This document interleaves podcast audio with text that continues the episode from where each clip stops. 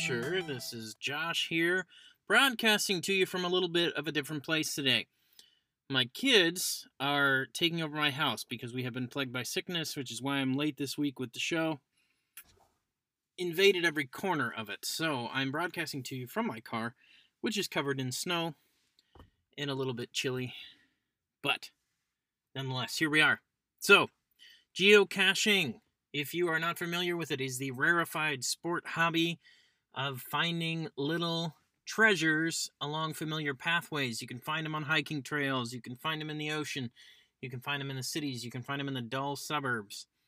There are these little places that just say, "Hey, I've been here." Find little tiny treasures, little tiny things that change the treasure hunting of looking around, especially of familiar places. And to me, that kind of occurs to me as a metaphor for the way I've read scripture as I've gotten older, gone to seminary, been in ministry, uh, raising my family. Um, but I was raised in the church, deep within the church, so it got a little over familiar and over explored for me, honestly. So I found these little treasures of language, of historical situation and interpretation that have helped me to see some of the dimension of Scripture again. And that's what this is all about. So let's do it. Today,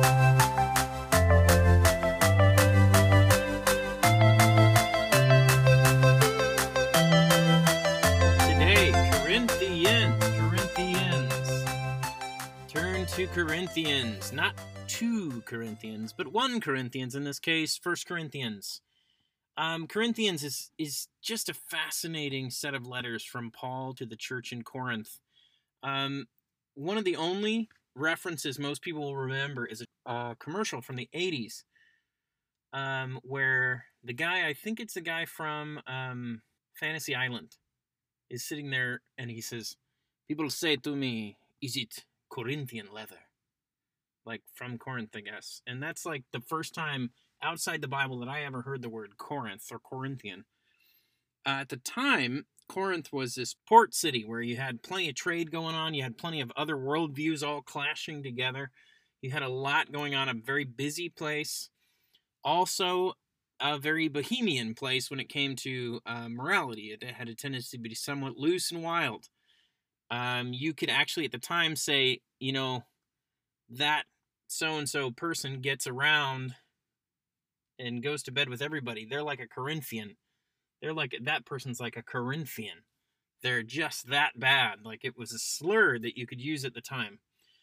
Um, it's similar if you've ever lived in a port city. Um, sometimes they can be kind of racy, wild places. Um, I'm think I think of like I used to live in Vancouver. Um, the uh, moral mores there were a lot different than they are here in northern Wisconsin. Um, there was a lot going on, a lot of different worldviews m- meeting with each other, uh, a lot of different ways of living meeting with each other. Um, and in Corinth, this is what was going on. So this is what Paul is is ministering to in that community. Um, and he's addressing a lot of the things that are happening in that community. Some of it is is immorality issues, uh, sexual ethics, that kind of thing. Um, one of the things that's happening also in that community that's that's a very deep spiritual issue is that they're dividing amongst themselves and that's a huge problem for him. So they're having these infightings over various things and one of the biggest things is the trendy doctrine. What's the latest in the spiritual thing? How can i be the spiritual inside person? How can i be in the inner circle and how can I be kind of rhetorically above everyone else, have this rhetorical clout over everyone else? Um, and that that's an issue. So they're saying, you know, okay, well, so and so has this gift. Well, they're more important than this other person who has this behind the scenes gift, or this person is very public and has this gift of sort of proclaiming, and they're they're more important than this person who has this quiet gift of service. And it's ending up being a real problem in fighting in the community. One of the things that Paul talks about a lot comes up here in uh, verse uh, chapter 12 verse 4. Now there are a variety of gifts, but the same Spirit, and there are varieties of service, but the same Lord, and there are varieties of activities, but it is the same God who empowers them all in everyone. To each is given the manifestation of the Spirit for the common good. For to one is given through the Spirit the utterance of wisdom, to another the utterance of knowledge according to the same Spirit, to the another faith by the same Spirit, to another gifts of healing by one Spirit, to another working of miracles, to another prophecy, to another the ability to distinguish between spirits, to another various kinds of tongues, to another the interpretation of tongues. All these are empowered by the one and same Spirit who apportions to each individually as he wills. That's chapter 12, 4 through 11. Very much, uh, very Paul. Paul doing a list of things again. Paul always seemed to like, like he loved lists. I, I picture him in some sort of very small, like one of those stucco houses that they all lived in with with post-it notes everywhere because he just loved lists. But in this list, he's listing out um, the different gifts and showing they all come from one.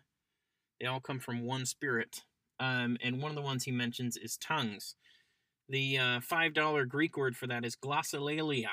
Say it with me, glossolalia, and it's spelled.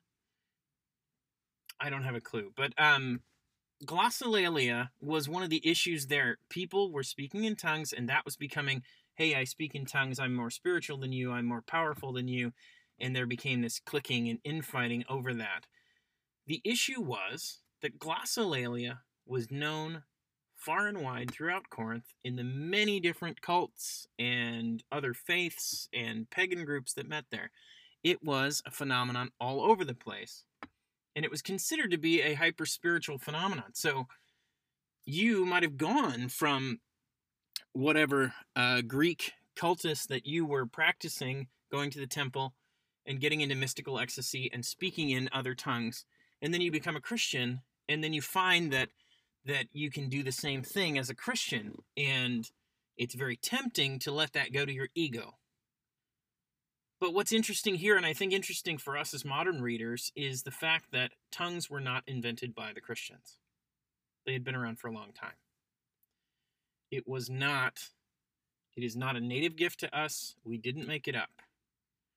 That is not to illegitimize it. It's still a thing. People still do it. I have good, good friends who speak in tongues um, and who know the Lord, and that is not a question in my mind at all. But we have to know that Paul was addressing a phenomenon that was going on in the wider culture, not just the Christian community. The problem was in the Christian community was that these gifts were becoming a way of your own ego stroking. And that's a big issue. So, what Paul wanted to get at was to say that your gifts are for the edification of the community. If they're for personal edification, it is so you can bring that strength back to the community and you come in sort of the swan song, the culmination of First Corinthians, and that's First Corinthians 13. Love is patient, love is kind, love is this, love is that. We've all heard it. We've all heard it read at various weddings, and there's a lot of Zondervan cross stitches about it. But it has absolutely nothing to do with wedding love and romantic love. It's not about that at all. It's about love in the community. And that's what Paul keeps coming back to. That's his huge theme in Corinthians.